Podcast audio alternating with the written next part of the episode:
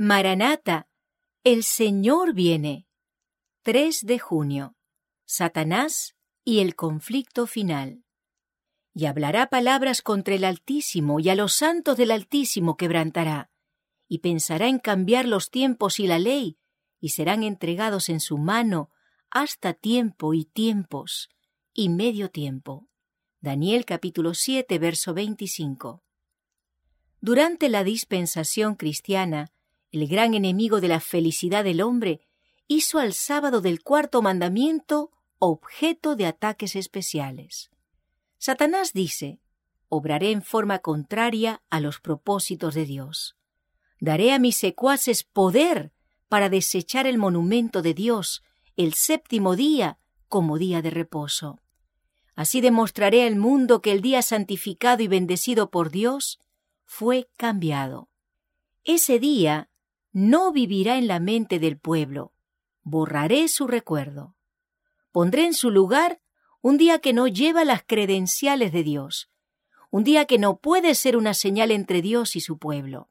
Induciré a los que acepten este día a que lo revistan de la santidad que Dios dio al séptimo día.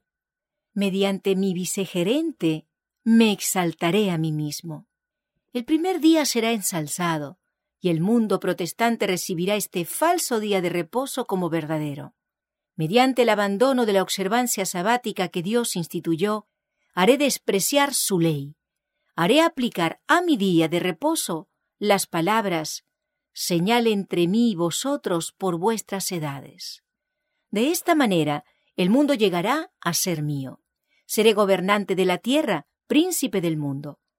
Regiré de tal modo los ánimos que estén bajo mi poder, que el sábado de Dios será objeto especial de desprecio. ¿Una señal? Yo haré que la observancia del séptimo día sea una señal de deslealtad hacia las autoridades de la tierra. Las leyes humanas se volverán tan estrictas que los hombres y las mujeres no se atreverán a observar el séptimo día como día de reposo.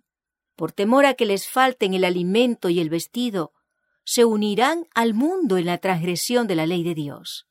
La tierra quedará completamente bajo mi dominio. El sábado será la gran piedra de toque de la lealtad, pues es el punto especialmente controvertido.